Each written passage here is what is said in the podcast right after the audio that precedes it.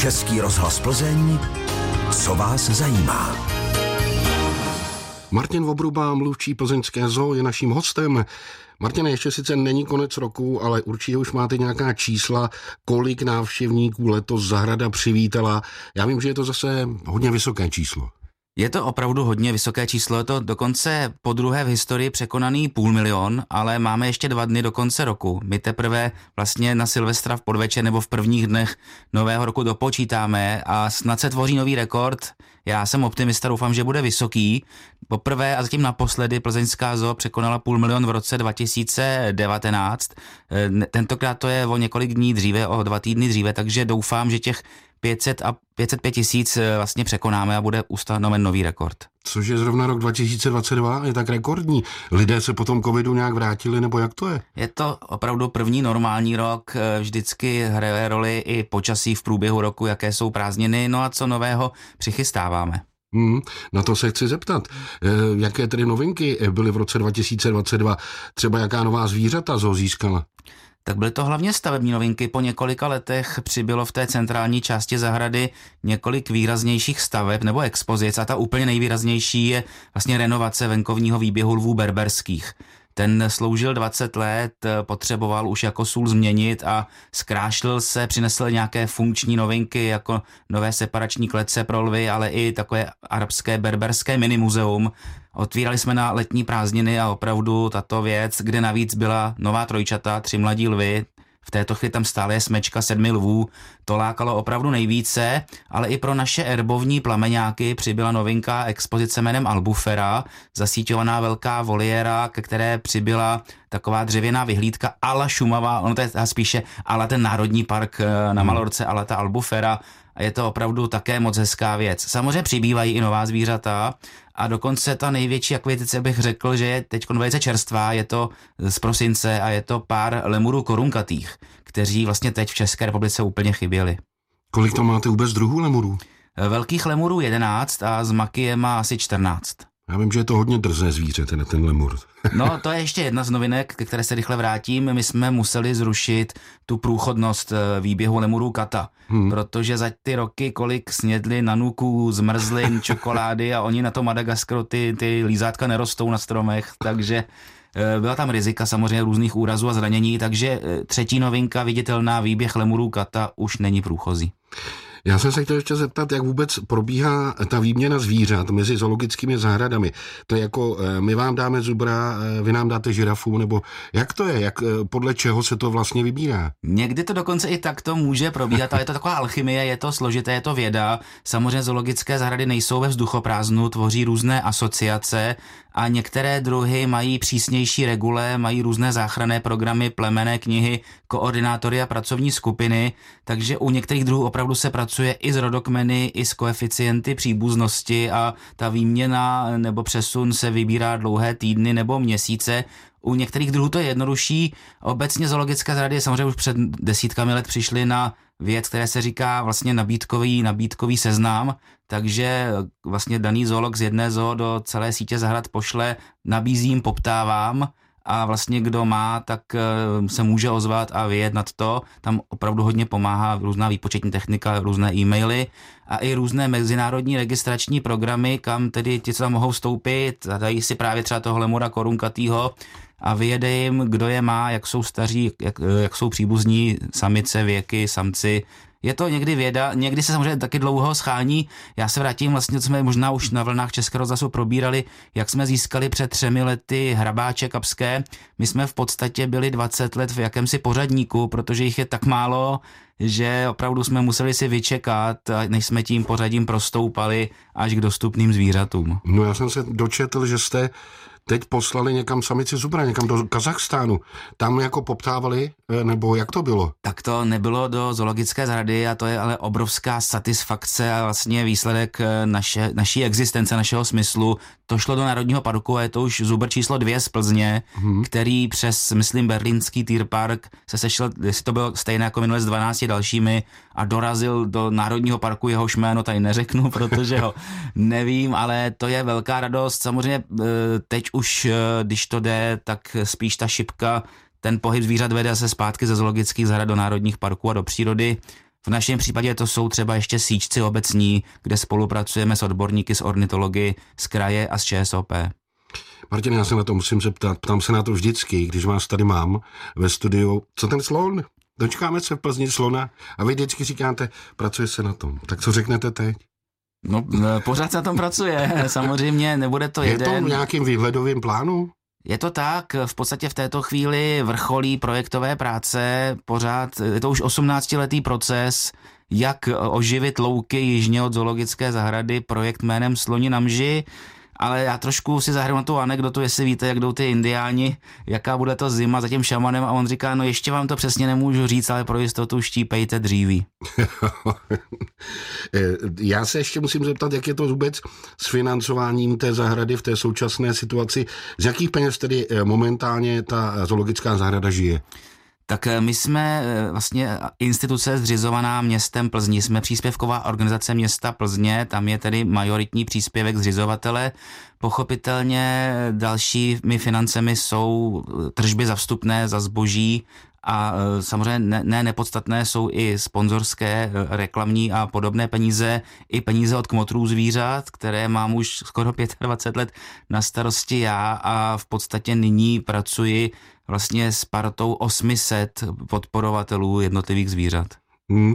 O tom ještě budeme mluvit trochu blíže, ale chtěl jsem se zeptat ještě v souvislosti s těmi penězi, jestli nějak ovlivní to současné všeobecné zdražování eh, ten chod zahrady.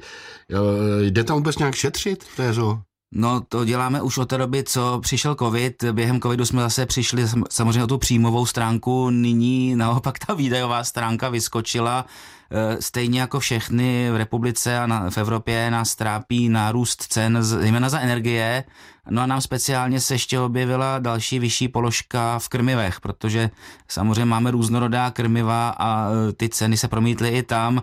Stejně jako při covidu ani nyní nemůžeme a nechceme snížit péči o jakékoliv zvíře. Vždycky se i na ten štědrý den říkám, že všechna naše zvířata mají 365 štědrých dnů, mm. takže eh, zatím, zatím to jde a uvidíme, co bude dál.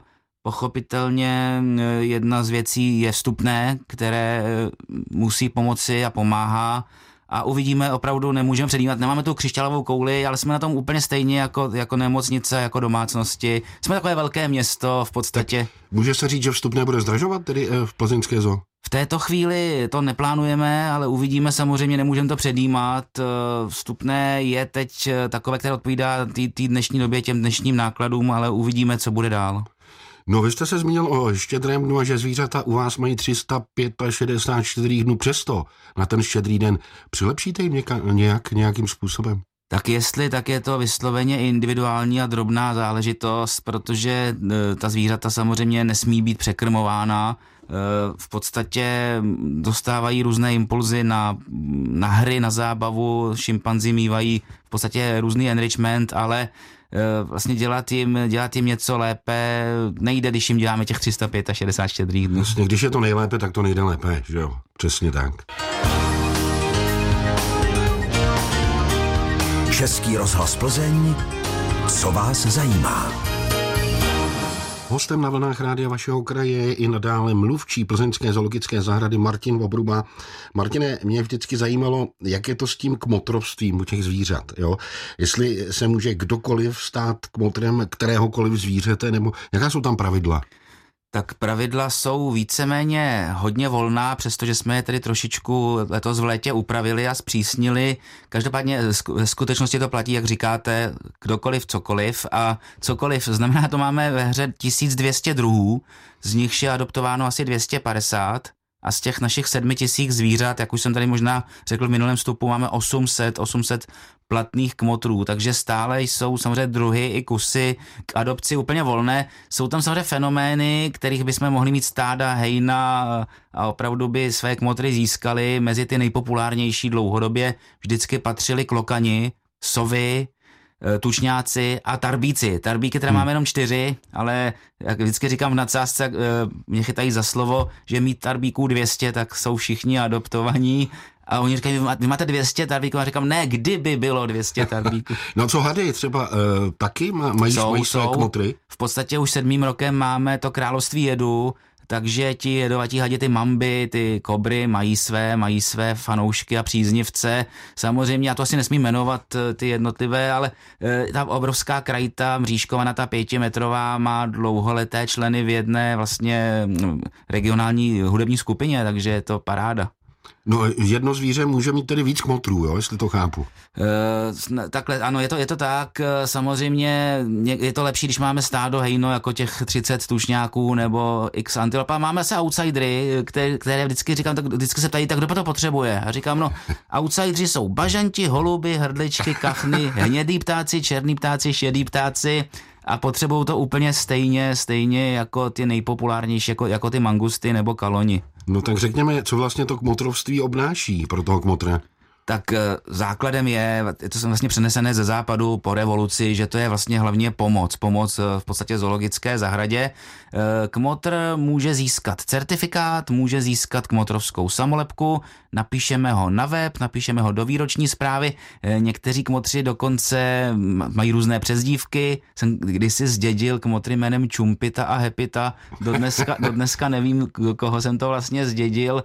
Někteří třeba tam dávají třeba masajská, masajská masajské přezdívky, eh, Dokonce se tady objevil i ten zvyk, který byl za první republiky neznámý mecenáš. Pár těch kmotrů je to tak promile, eh, by rádo zůstalo vlastně v anonymitě a všechno samozřejmě respektujeme.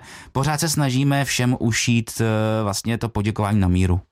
No, ten kmotr tedy vlastně platí krmivo těm je to, tak, je, to, je to symbolická roční strava pro jeden kus 12-měsíční vybraného druhu. Může se vlastně začít úplně kterýkoliv den v roce a protože to manuální zpracování už při těch osmistech lidech mi dělalo těžkosti, už přece jenom stárnu, už jsem, už jsem starší osvětář, tak uh, máme vlastně od 1. září poloautomatický systém, kde můžou si na internetu zaškrtnout, co potřebují a ten systém to za mě udělá. No, e, máte tam i nějaké slavné kmotry, teda byste říkal, že e, někteří si dávají i různé přezdívky, ale je tam někdo z těch slavných? Tak mezi patrony máme, my musíme vlastně rozlišit čestné patrony a řádné, jako ty, ty řadové patrony Úplně asi nejvýznamnější osobou, která se stala patronem, kmotrem, byl Alice Cooper, který samozřejmě pokřtil, pokřtil prvního nosorožce v, Pl- v Plzni narozeného samičku Marušku. A tam byl osobně? Byl tam osobně, asi 8 minut ho tam impresario nechal, povolil mu to, protože pak se šel připravovat na své večerní vystoupení a máme tam samozřejmě patronáty, které některé trvají rok, ale já, jak jsem říkal, že jsem zdědil, tak já tam jsem těch skoro už 25 let a jsou tam někteří kmotři 27 let, takže mm. 28 to, to je úplně fantastický, že to s námi vydrželi někteří i s tím svým konkrétním druhem nebo dokonce kusem a samozřejmě historicky mezi kmotry patřil i Martin Straka, ten v době, kdy hrál vlastně za tučňáky z Pittsburghu. Tak to byl tučňák. Tak pokřtil samozřejmě tučňáky ku podivu překvapivě. E, v poslední době já jsem ještě zapomněl na ty jedny populární zvířata, poslední dobou jsou populární kapibary, takže Zaplať pán že se narodilo šest nových kapibar, takže je, je, je co okmotřit, kapibary jsou teda nyní v kurzu. No a kmotr má teda právo dát tomu zvířeti jméno, ne? Taky? Uh, když je to ta osobnost, když je to ten umělec, herec, zpěvák, v podstatě cestovatel, eh, zažili jsme, že i ty kmotři vlastně ze řad rodin, škol, firem to jméno udělili, někdy nám ho i řeknou, někdy nám ho neřeknou. Eh, proč ne? Proč není, není krásné, když přijdu na štědrý den nebo mají, mají své rodinné zvíře a prostě si ho tam poznají. Eh, proč ne, samozřejmě. Takže ten nosorožec, to je Elis? Cooper? Ne, on, křtil, on křtil Marušku. Jo, vlastně ty je to Maruška. A no. Maruška je teď ve Vroclavě, už má roční dceru což je paráda. No nádhera, to, to máte vždycky takové zprávy.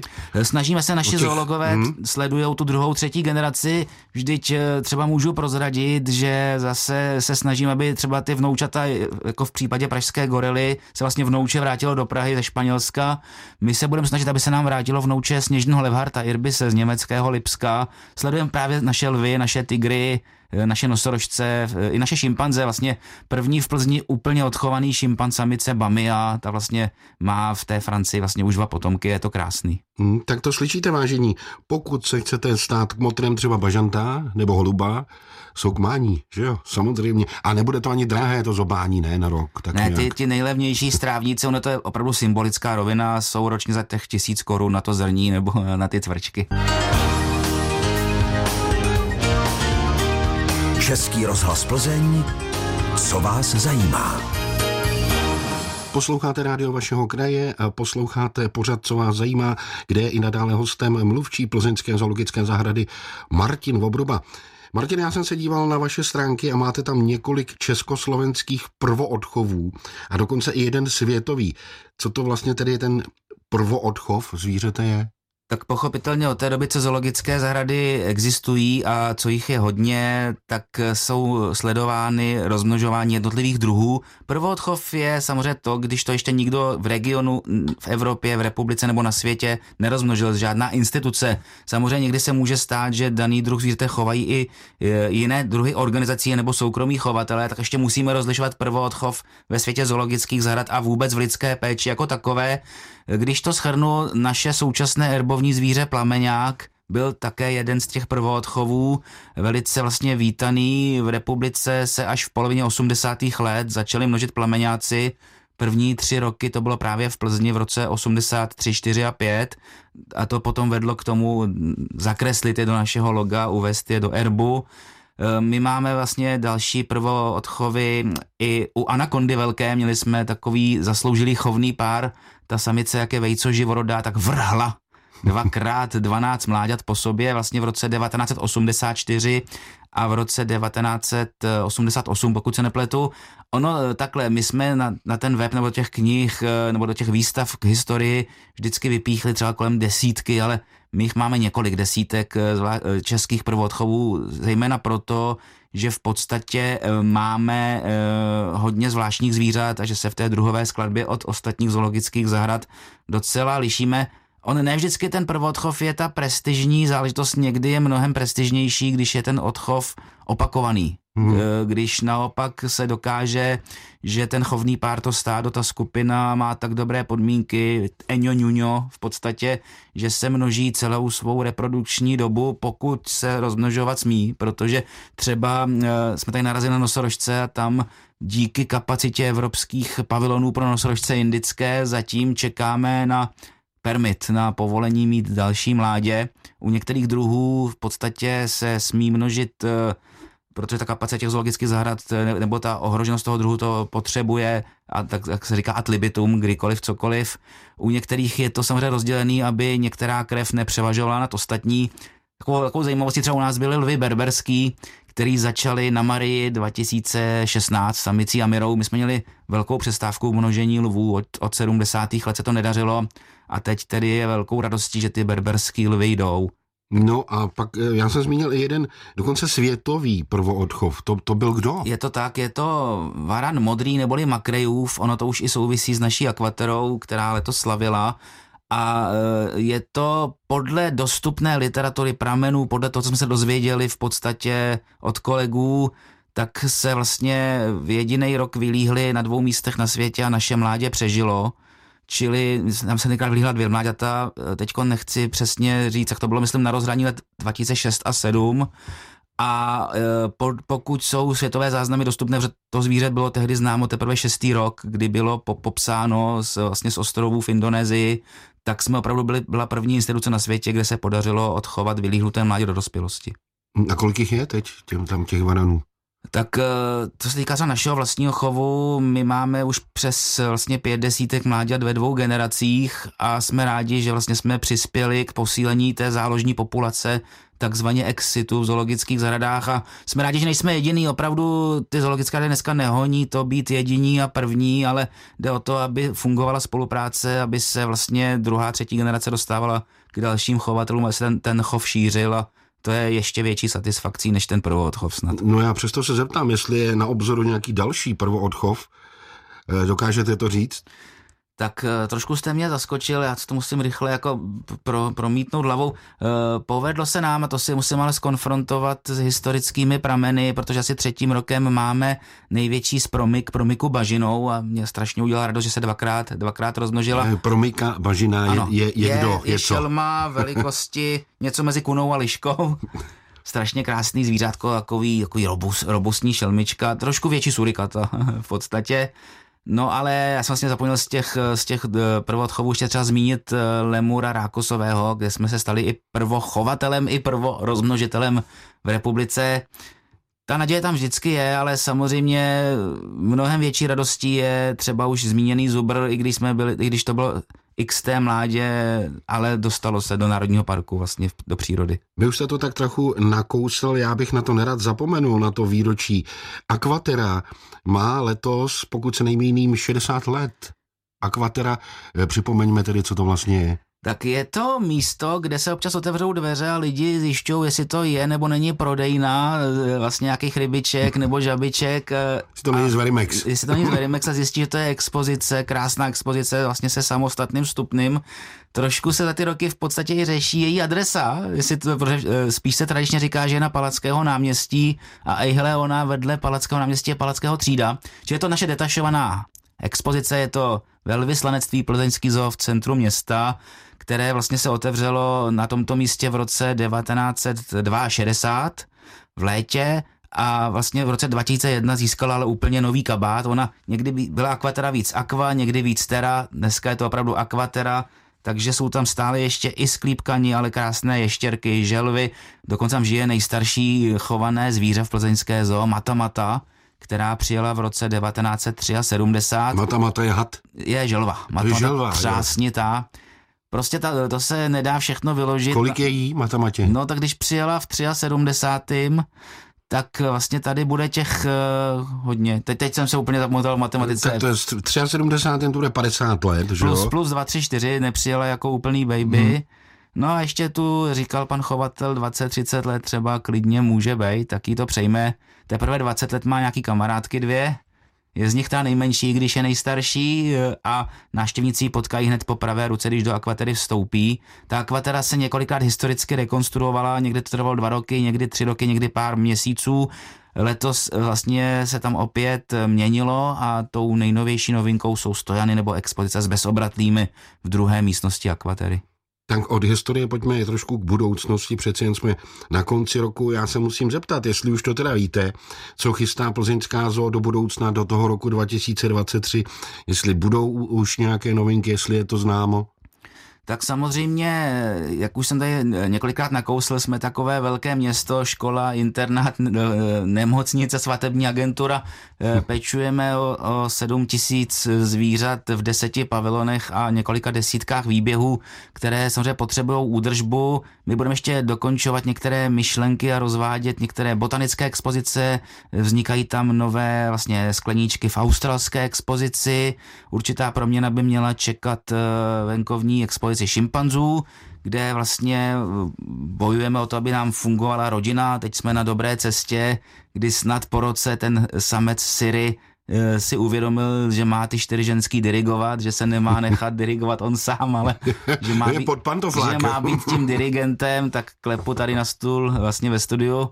Eh, samozřejmě opět se odehraje velké množství akcí, já bych z nich rád vypíchnul dvě, jednak už tradiční Mayday, kdy 1. května připomínáme vůbec smysl existence zoologických zahrad, ochranu přírody v České republice i na celém světě, ale velice se nám daří a máme strašně kladné odezvy a uh, trošku se sami i dost vyřádíme na strašidelné zoo, která vždycky se koná kolem dušiček, vždycky teprve po čtvrté bude, ale ty tři první ročníky opravdu jsme s těmi lidmi vlastně nabrali vztah a je to, je to opravdu něco úplně nového a krásného, takže a samozřejmě nesmíme prozradit a ta zvířata jsou nepředvídatelná. Určitě se stane něco, co teď my netušíme v dobrém i ve zlém, protože prostě není to ani člověk, to, to zvíře, zvířata jsou svoje, takže snad nějaká mláďata snad nějaké vlastně nové svatby zvířecí uvidíme. Třeba přijde slon, že jo? No tak to, ještě, to je ještě to, taková legrace, občas ty lidi třeba se o těch žirafách domnívají, že už je máme 40, 50, 60 let, ale ten barák jsme vlastně otevřeli až v květnu 2010, takže hmm.